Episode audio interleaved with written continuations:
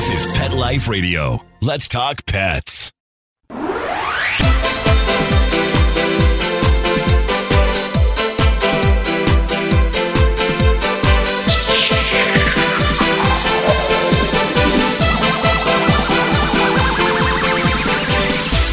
Hello, this is Deb Wolf, and you're listening to Animal Party on Pet Life Radio. And I have a very special guest today, someone who's never been on the program, first timer, but he's been a veterinarian for 23 years, so he knows his way around your dogs and your cats, and he's coming on to help us today with some advice and some discussion, and I know some opinions. We're going to be talking to Dr. Jory Bachnick, an old friend of mine. And, uh, well, I'll just, without telling you more about him, I'll just say hello to Jory. We'll talk a little bit. We'll let you know what we're going to be talking about today. Welcome, Jory. Hi, Deb. Did you really have to say old friend? Yes, yes, I did. It's been a long time. I go back with you, and I'm, I hope you're ready for this. As far as Dooley, I go back to I Dooley. know, I know. Dooley, the There's, big there's more than a few decades lab. here. yeah. And then Maggie, the bearded I remember collie. Baron. Oh, you remember my Baron? That was my first dog. Of course dog I do. He's like the standard. He is the absolute oh, best standard poodle ever, and he is the gold standard by which I measure every other standard I ever meet. Oh, that's so nice. You said, you know, I breed standard poodles now, and uh, same here. I I measure them all by is it as calm as Baron? Is it as wise as Baron? You know, he saved us from ice on the toboggan. He had some real heroics to him, to his life story. But today we're not going to talk about Baron as much as I'd like to. I'll get all emotional, so we're not going to do that. We're going to talk about some topics that are pretty timely in spring. I'm finding it timely at Camp Good Dog. And seasonal things, caring for grooming and the importance of that. I just had a case I couldn't believe. So I'm going to tell you about that when we get back from the break. And I know you want to talk about raw food. So we're going to hit on that. And we'll just see where our conversation goes. So sure. are you ready for that, Jory? I'm up and ready for whatever. It's all good.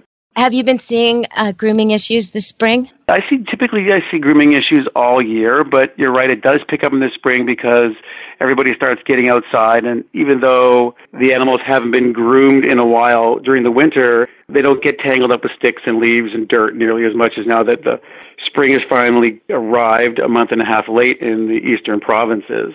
But this last week I've had at least six cats off the top of my head that have had nails growing into their pads and the clients look at me like Ooh, yeah. doing what? I, I didn't notice. I'm like, how can you not notice? Like, it's about a centimeter into the pad. Like That's this is this is an obvious thing. We see it, and I see. I probably see that on a weekly basis.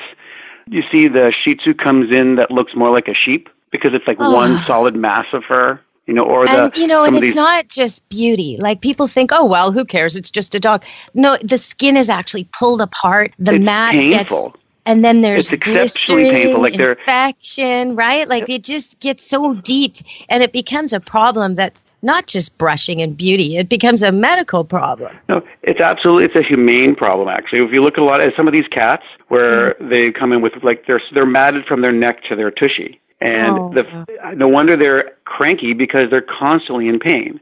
This kinds of mats, especially at certain parts of their bodies where they're more sensitive, it's like someone pulling your hair all the time. And you can't get away from it and you can't relieve that pain. And so when the kids come home and somebody goes to pet the dog and the hair behind its ears is just driving it crazy because there's these huge mats, they Right. turn on the, the child and then they're like, oh, the dog's misbehaving. Well, no, the dog's in chronic pain and you've missed it. And now the consequence of that, the natural consequence, is the dog responds as it would in pain because the child inadvertently touches a sore spot. Mm-hmm. And it's not a behavioral issue, it's a husbandry issue. Okay, so I totally agree with that, and I I see your point about the cats and the and the nails growing, and I thought that was mostly an issue with cats who had extra toes. I have a cat like that. He has extra toes, he has extra nails, they grow funny directions. I have to be on it. Is that really a problem with everybody's cat? Should everybody be checking their cats? It's everybody's cat. I mean, Everybody's I cat. see a lot in Himalayans or a lot of my long furred kitties simply because you can't see them. But a Mm. Lot of some of my older cats, as cats get older, their nails kind of get thicker and look a little curled and gnarly in texture, and they tend to grow more quickly for some reasons. In cats who have medical conditions, if you're hyperthyroid, and that's a fairly significant problem that a lot of cats may encounter as they get older, their nails grow oddly and longer and thicker. And so you've been trimming your cat's nails maybe once a month, and all of a sudden now you've got to be doing it once a week. And if you're not on top of it, before you know it, those thumb pads are now being penetrated by that nail because it's not something you actually see that often. Okay, so this sort of feeds into something that was in the news recently last week. Our province finally decided no more declawing. It was already prohibited on Vancouver Island. If a vet wanted mm-hmm. to declaw a cat, his license, his insurance, everything would be at risk. So nobody was doing it anymore. And, you know, there's the argument some people will just travel to locations where you can get it done docking, cropping, all these things. As soon as you say no, you can find a vet who'll do it somewhere. But at least to some degree, it makes the area these vets are practicing more humane, at least in my opinion. So we're sitting here talking right now about cats' claws growing too long, and I'm sure there are people listening thinking, well, why don't you just declaw it? But that's never the answer. Uh, uh not for not that? for just routine care. It's like you don't pull your children's nails out. You cut their nails until they're old enough to learn to do it themselves. Right. You know. So and no, and it's really easy to cut a cat's nails. That would not be a reason nails. to declaw for me. No, and when you do trim a cat's nails, it's not a big deal. They really, you can get them used to it. You can have, if you need the help of a veterinarian or a groomer the first couple times to learn how, it's pretty easy. They don't really resist much, especially if you hold them well to start. Yep. And I find that's true with anything when you're doing with an animal. Hold them really, really well, really securely, get some help till they're calm and they're used to it. And then when you do the procedure, make it really happy and pleasant, and they won't be struggling anymore. But if you try to do it without holding and securing them the first time, then I think you can get into some problems. Well, okay, I, so see, you're absolutely right. And one of the things that should be part of every new kitten or puppy visit is how do you hold your pet to make them feel secure? That should be part of every visit. So, because there's going to become times when it's not just cutting their nails, but if they've got something in their foot, if you want to look in their ear, you want to look in their mouth. If you're not holding them in a way where they don't think they're going to fall, they're not going to relax in your arms and allow you to do that. And your vet, your tech, sometimes groomers will help you, should be able to help you learn some of these basic skills. But this leads into the responsibility of being a pet owner. I mean, mm-hmm. it's one thing to go out and spend your hard earned money or adopting an animal for nothing, but that's the easy part. The hard part is the daily grind and the day to day enjoyment. And part of those things are learning the skills you need to be able to take care of the creature you're choosing to bring into your family, whether it's a reptile, a fish, a cat, a dog, a bird, it's irrelevant. Each particular creature will have its own requirements, and you should have the skill set to adequately take care of that. So something as simple as nail trimming a kitty, no one can say it's expensive because a regular toenail clipper from any drugstore is, in my opinion, the absolute best toenail clipper for cats. Fits in your okay. hand very easily, and a $3.99 one will probably last you 15 years. And you're right. absolutely right. Sitting in a comfortable position, making your pet feel secure, making it fun, making it relaxed, and you start doing it when they're a kitten, it becomes a no-brainer. It's something simple and easy. You watch the Blue Jays get blown out by New York. You're innings. so Toronto, Jory. And now everybody knows. We were talking to Jory Bachnick from the Abbotsford Animal Clinic in Toronto and uh, north of the city a little bit. And uh, I'm here in Vancouver and we're having a cross-Canada call. We're going to go to break. And when we come back, we're going to talk about something else that was in the news, sadly, again, pit bulls. So we're going to talk about that, I hope, briefly, but we do have to cover it. So, Jory, we'll be back and we'll be back with Dr. Jory Bachnick in a moment. Stay tuned to Animal Party on Pet Life Radio. I love cleaning the litter box, said no one ever. Luckily, there's World's Best Cat Litter, the litter that promises less mess with less litter. Only World's Best Cat Litter uses the concentrated power of corn to quickly trap odors in tight clumps. And quick clumping means you never have to chisel or scrape the box. Less cleanup with less wasted litter? That's a litter bit amazing. Save $2 on World's Best Cat Litter. Visit www.saveonworldsbest.com. Let's Talk Pets on PetLifeRadio.com.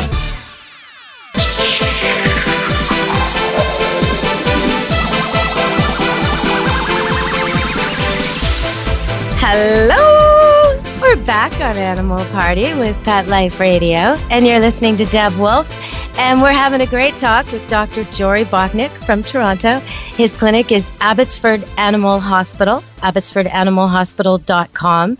And we'll be posting a picture and some other information, including a Facebook link. So you can check out some of the beautiful, gorgeous faces of the animals that were not doing so great and then became totally well, the little happy wellness stories. So we'll be talking about that in a minute. But before we get to that, I'm not sure if you saw it in your news coverage story, but out here, there was another attack recently uh, Nanaimo on Vancouver Island, where there were some children, three children, very young children, playing in a yard in the front of a house. And these two pit bulls came along, purebred pit bulls, adult dogs, came along, no human, attacked the kids. One of the boys had a hockey stick, hit the dogs enough for him and his sister to get inside the house. But the other child, another little girl, ran to her own home, and the pit bulls mauled her terribly.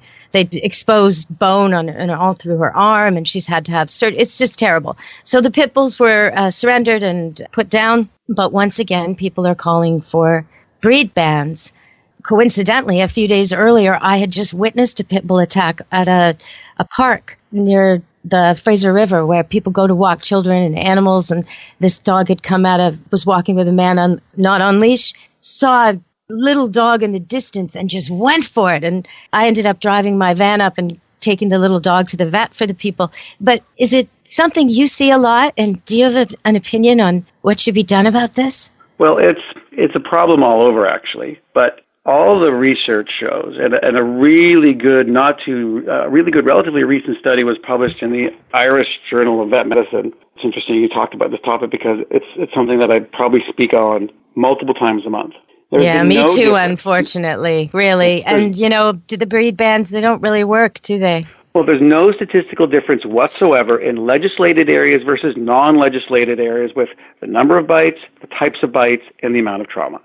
So whether you legislate or don't legislate has no bearing on the damage. Yeah. My personal opinion, the people who are irresponsible owners, which is where this problem originates, aren't right. the ones who are going to be paying attention to the legislation anyways. Like we, in our area, we are legislated against pit bulls. I can honestly tell you, I see them relatively frequently. To be quite honest with you, on my breed, uh, on my most favored breeds, they're in my top 10 because I mm-hmm. love them. Having said that, they can be exceptionally problematic when they're owned by the wrong people. And it's not the breed per se that's the problem, because it, whether it's pit bulls, Rottweilers, German Shepherds, Border Collies, Australian Shepherds, all these breeds are created for particular purposes. Right. And you have to take that into account when you're acquiring them. And it's not the necessarily the stereotypic person we think of who's owning a pit bull on a chain with a spike collar walking down the street who's promoted their dog to be aggressive or using them in illegal activities for fighting. Other people who acquire them who have no clue have no training tools in their training toolbox and treat yes. them like children and then wonder why they're turned on or when they escape because the prey drive it's stronger in some breeds it happens to be in these ones they've been created for a purpose and when you disregard that purpose and don't allow training to be involved to create a healthy environment and a healthy relationship catastrophes happen i mean i get bit more by min pins tiny little dogs yeah, than, I do by, by, than by pit bulls like well, and I, I to totally one. believe that. But you see, you're not the you're not the typical target of these types of attacks. Normally, it's like what you say, it's the prey thing, and there's something yep. running or moving, or there's something little, or there's some kind of fighting going on. It's not it's not a grown man that they normally have an well, incident but what happens with, is, right? in my situation, when the dogs come in in the clinic wise, they're nervous, mm-hmm. That's and so true, yeah. I have to deal with the dogs who are who have been allowed to become dominant. And so they're dominant aggressive, as opposed to yeah. the dogs who've broken away, packed up, and now are roaming free and looking for prey. And in the most recent story that you just, just told us about, the child who ran, probably yeah. screaming, that creates the prey instinct, it cranks it up to full, oh, and then both these dogs feed off each other into a form of avalanche aggression, and now you have the catastrophe. Why is the person who owned those dogs not charged with homicide or manslaughter? Well, and you know what? The day before, literally two days before, they had been ticketed with dogs off leash. Get control of your dogs. Those same people with those same dogs. So, but the and authorities are, are so limited. legislation. I know, and it's so frustrating for for the authorities. We just had uh, the biggest cruelty bust ever this woman who's multiple times eh, appears to be uh, boarding dogs for people and then is keeping them in horrible conditions. And she finally got arrested. She finally, it, it, what's the consequence? Oh, she can't own an animal for seven years. You bet in eight years she'll be back up and running, you know?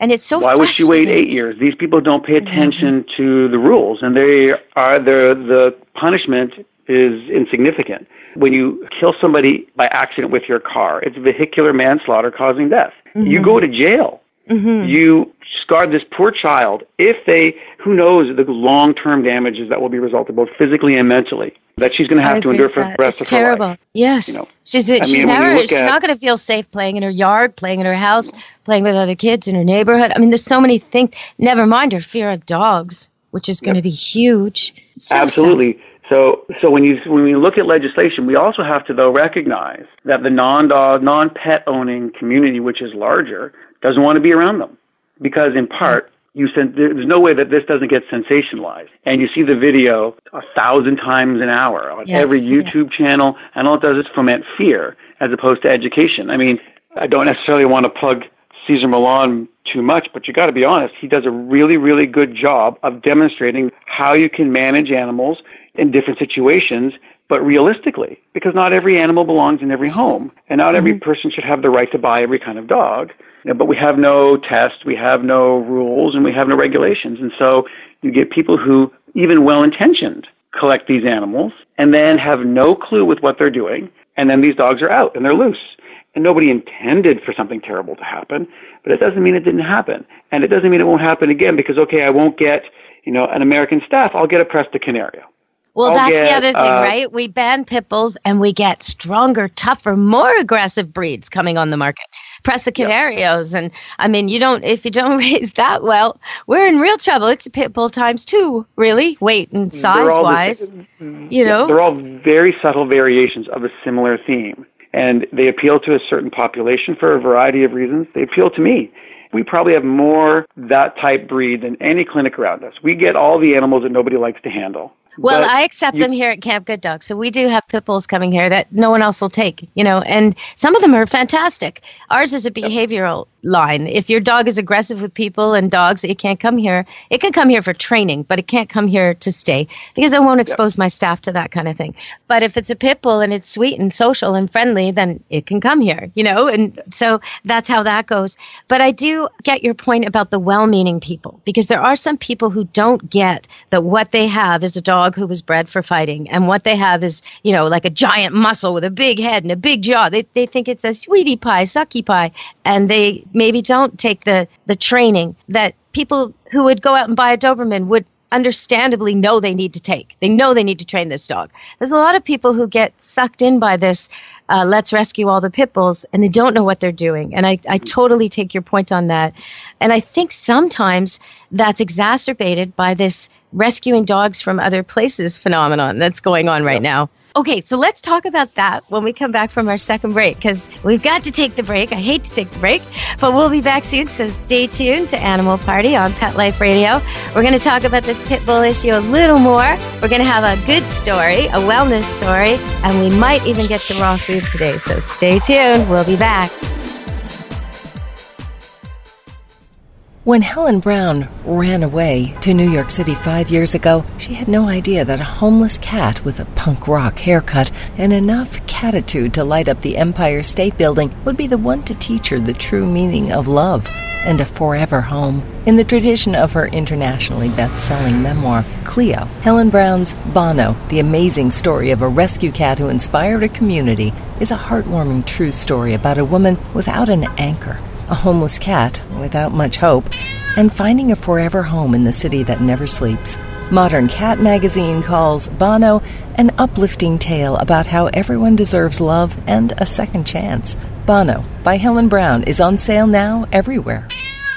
Does your dog itch, scratch, stink, or shed like crazy? Come to Dinovite for help. Order a 90 day supply of Dinovite. Dinovite is nutrition. Pick up two bottles of LickOChops, get the third bottle free. New improved LickOChops with omega 3, omega 6, vitamin E, and now six extra direct fed microbials. Even better for the digestive tract and immune system. Try LickOChops. Buy two, get one free. At dinovite.com. D I N O V I T E dot com. Let's talk pets Let's talk pets. on Pet Life Radio. Pet Life Radio. PetLifeRadio.com.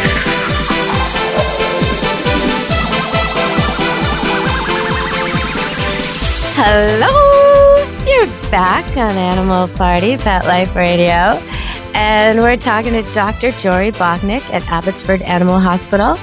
And you can see him at abbotsfordanimalhospital.com. And that's over in Toronto, north of the city there. And um, he's got a great Facebook site where you can see pictures of the dogs coming in not so great and then getting well. So happy stories all around. But we're in the middle of talking about the pit bull issue, and I didn't want to cut you off, Jory. So we're back from break. Let's keep talking about the pit bull issue.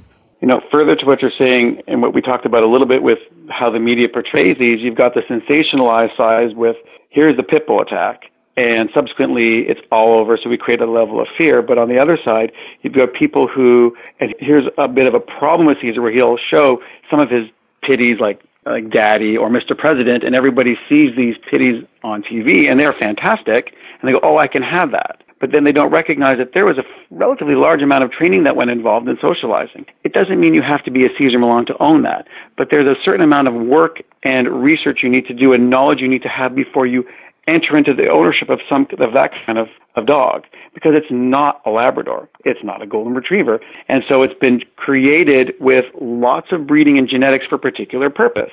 And if you're going to depurpose it, you have to be prepared for it.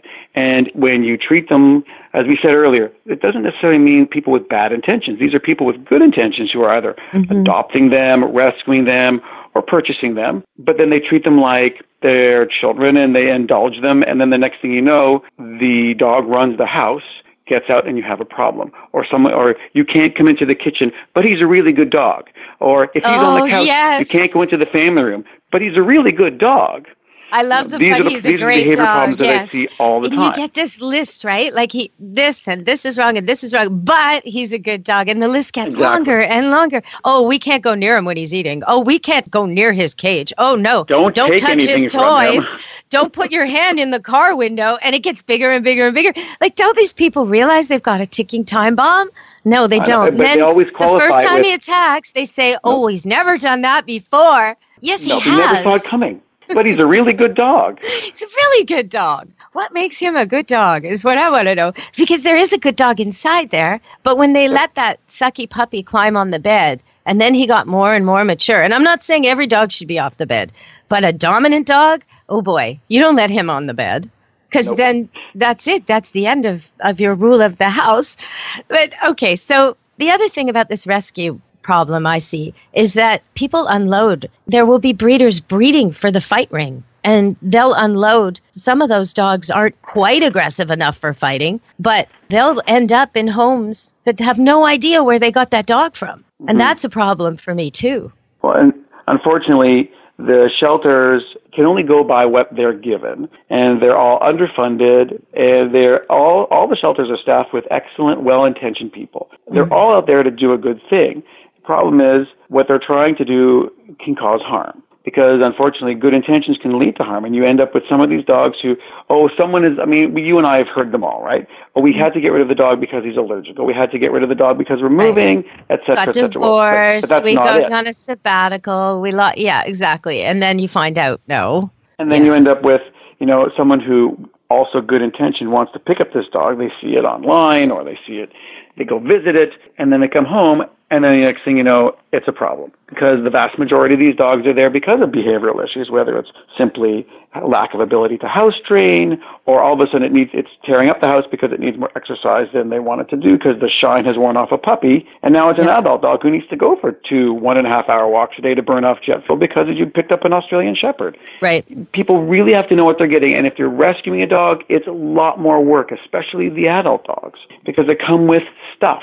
They're not coming as a blank slate. They're coming with lots of baggage. It doesn't mean it can't be done, but you got to go at it with an open mind and, and open eyes and with some skills before you have a problem. So call your vet. Say, this is what I'm planning on doing. What should I do? What books should I read? Is there a class I should take? and we can help you be prepared so when the dog comes home, you're already set up. The bowls are in the right spot. You've got a kennel. You've already taken some classes. So when I say, you know, here's the feeding routine, it's not the first time you've heard that. You know, right. this is why you do this, this, this. And it's not just Dr. Bachnick being a great big meanie, which is sometimes a label that I get painted with.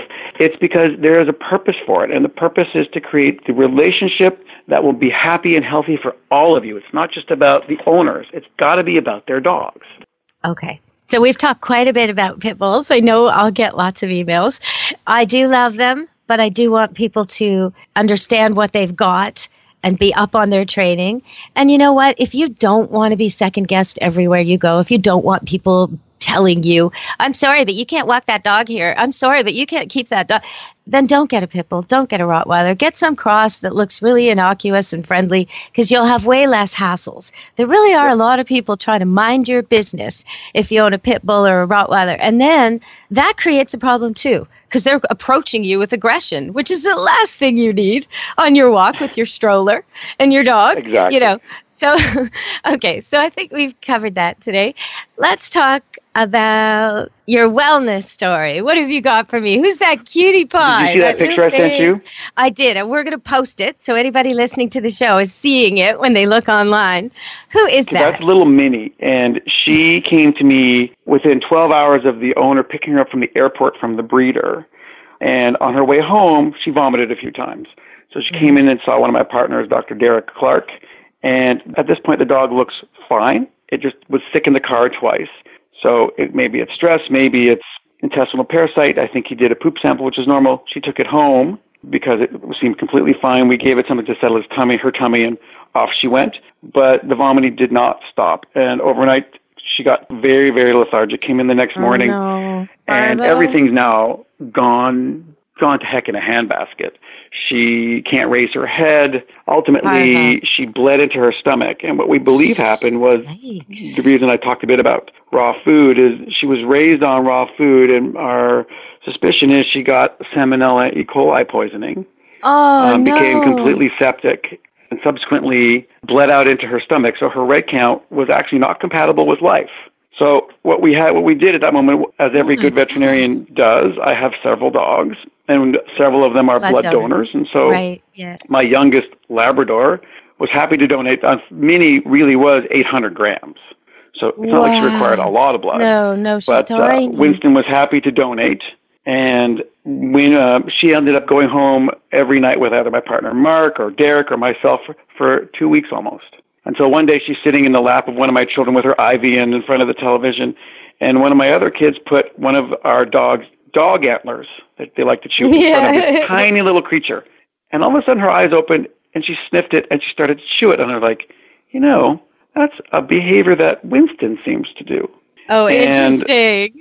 Well, because what we think now is, I think this little teeny, she's uh, fully grown. I think she's about a kilo and a half now. Right. She made a miraculous recovery, but she's got a few odd behaviors. I think she's 20% Labrador now. Yeah. Uh, oh, I have to funny. apologize to the owner because she's developed a bad habit that Winston had of liking to eat poop. Oh no. Yep, yep. That's dog's terrible, terrible. Oh no. Um, and she beats up her much older that, brother. Though? What do you oh, do it's for really, it's, it couldn't have been a better story. The owner hung in there for weeks. I, I can't even begin to tell you the amount of intent, the amount of work and intensive care Oh. that went into this teeny, absolute tiny creature. I don't think she ever stayed still because she was either being carried, cuddled, or coaxed twenty You know, as a breeder, I I don't ship dogs. I'm just too worried. I'm too worried about all the things that can happen and the trauma and just, you know, I'm sending a really well socialized, confident dog. What are they going to get on the other end if it's terrified en route? And never mind the medical and the health risks. And it's just if someone's willing to take it with them and fly with the dog on the plane with them, okay, no problem. Or drive with it or what. I'll do that. I've even had them go as far as Europe and Panama and all kinds of places but I won't stick him in baggage. And I, I would so worry about a tiny pup like that. Oh my goodness. Oh, it was Um, quite something. But she, as you can see, fully grown. She totally looks like a little manga character.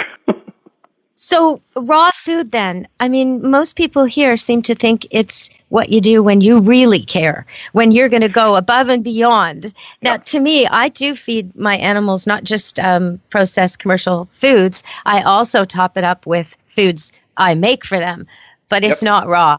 it's cooked. And so I don't know. I sometimes I give them raw eggs though. I should say I have hens, chickens, but the salmonella is kind of scary, and um, I worry over people who have open bowls of raw food and kids wandering around. And you know, I don't think that's ever a good mix. How do you make sure people are safe with this? Well, that's therein is the is the issue. I mean, people who feed raw aren't doing it to make life easy for themselves.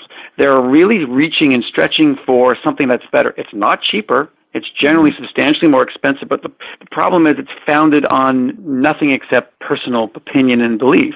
I mean, people talk about it's better for the dogs because the enzymes are inactivated in the cooking well. We know that the only enzymes that get past stomach acid are two of them. Everything else gets denatured in the stomach. Mm-hmm. So that kind of puts that whole theory out the window. Food safety and nutritional adequacy for me are big ones because 80% of human grade chicken that's in your grocery store is contaminated with oh. Campylobacter. 15% is contaminated with salmonella. This is, you go into oh. any grocery store. This is why we have to cook our food. Sorry, don't tell um, me this stuff. Sorry, sorry, know. but these are just these are just facts. You know, yeah. and uh, I mean, in cats, eating the, their the studies show that raw food, whole individual prey dietary raw food, is more palatable. Yes, but the foods that we feed to these animals haven't been thoroughly investigated, so they're not nutritionally complete or balanced. Mm-hmm. If they have an AAFCO sticker on it, which is one of the means by which we regulate whether foods meet the n- minimum requirements for nutritional adequacy, they don't do it by food trials. They do it by studies. So they say, well, this is what we have to put into the food, so it's in there now. We know it's good. The problem is how you make that food will dictate how it's absorbed in the animal, we don't know truly if it is complete and balanced. And so, and most of them are not, I can't think of any except maybe one that might be approved for growing dogs. So a lot of these raw diets are labeled for sporadic use, but people don't do that. And so you have mm-hmm. issues of not being complete or balanced. You have issues of food safety and contamination. And then we're really not doing anything. Um, we're not getting the benefit. People will say, well, when I started feeding raw, his itch went away well, or her itch went away. Well, the reality is all we did was eliminate the ingredient that was causing the itch in the first place. So right. for us as veterinarians, these are highly dedicated owners. These are not owners looking for an easy way with their pets. They're looking for what's best. So our responsibility is to acknowledge that these are highly dedicated owners prepared to go an extra mile or two for their animals. How can we give them better tools so they can make better choices? So when you talk about home cooking, we have some excellent guidelines now for home cooked recipes. If you really want to go that extra mile and be in control, here are the recipes and we'll give them out to you. And there are some human quality foods that are available now that are approved for use in dogs that have gone through food trials and we can do that. But talk to your vets. We're here to provide the best information we can to allow your animals to be healthier for the longest period of time. And the reason our Labradors, for I keep going back to labs because I tend to have about seven at any one time. I have um, one um, they used right to, now. When we were when we were young, and I had Dooley, if you recall, an yeah. old lab was nine. Well, now old labs are 15. And they're not right. 15 because we can do MRIs and replace corneas, corneas and do heart surgery.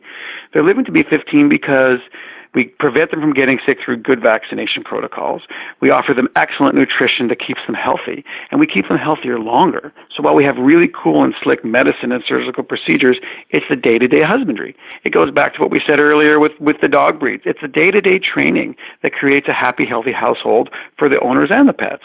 And it's the day-to-day animal health with good food, preventing them from getting sick, good exercise, good coat care, that keeps these animals and you know healthier you, and will keep them in our family longer. You sort of touched on it a bit when you talked about mismatched owners to pets when, you know, couch potato people buy border collies and wonder why their dog's destroying the house. But I think boredom is a big, big deal in this. You know, I've, I've been running this place here, Camp Good Dog, since uh, 2000 officially. And so I see lots and lots of dogs coming and I see what they come with. They come with their own food. So I see who's feeding the fancy foods and the cheaper foods and who's, you know, frozen raw tripe and who's got the processed kibble from the supermarket and all the different things. And I do see the biggest difference who lives the longest, who's the healthiest, seems to be the dogs who are entertained and exercised. The ones who are bored, chronically bored, no matter what they're fed, they don't do that well. You know, you got to spend time with them. That's really Absolutely. You know, so it makes critical. a difference whether you're a dog, a cat, or a person. The secret to longevity doesn't start when you're 50 or 60. The secret to longevity starts when you're a kid and you're active. You got to be engaged. The more you do, the better your food is day to day. The less ice cream you give your dog, and the better. And if you, re- I mean, as I said, raw food diet people are prepared to go the extra mile and spend the extra money. If you're prepared to do that, then cook for your dog. Be in control completely of the ingredients. And if your dog's itchy, you now can have the control to say, you know, I'm going to pull out poultry and I'm going to insert venison. And and then we do a trial for four weeks. Oh my God, this coat's gotten better. It has nothing to do with how we prepared it, whether it's raw or not. It's the Mhm. ingredients that we choose and whether the dog is sensitive or not. Well, and sometimes it's the additives, it's these weird ingredients in the food. So just switching a brand or switching from one type to another can solve your problem. You don't necessarily, if you've got a dog who's scratching and picking or always has ear infections, you're constantly going to the vet for the same recurring problems.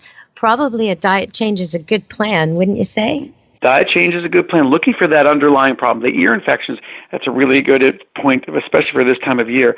Ear infections are almost always secondary. Secondary Mhm. to something else. The ears, the infection is a result of the inflammation in the ear, and what's driving that? Well, this time of year, it's all the trees are pollinating. Look at your cars; everything's covered in yellow, and you can start to see the dogs who come in with these recurrent ear infections because they have an underlying allergy to something. So whether it's food, whether it's inhaled, or whether it's contact, you got to look for it. But that's also part of being an engaged owner. The dog isn't the toy you put on the shelf, pull out for an hour, and then put back on the shelf. Going back to your point about being engaged and keeping them from getting bored. Well, and cats, you know, I see people treat cats like paintings. You just put it on the wall, you put it on the shelf, and you walk away like it's an object of art. No, a Yeah, cat no, needs it's not. to It's not a play. plant. It's not a house plant. They need to be able to express plant. as well. Good point.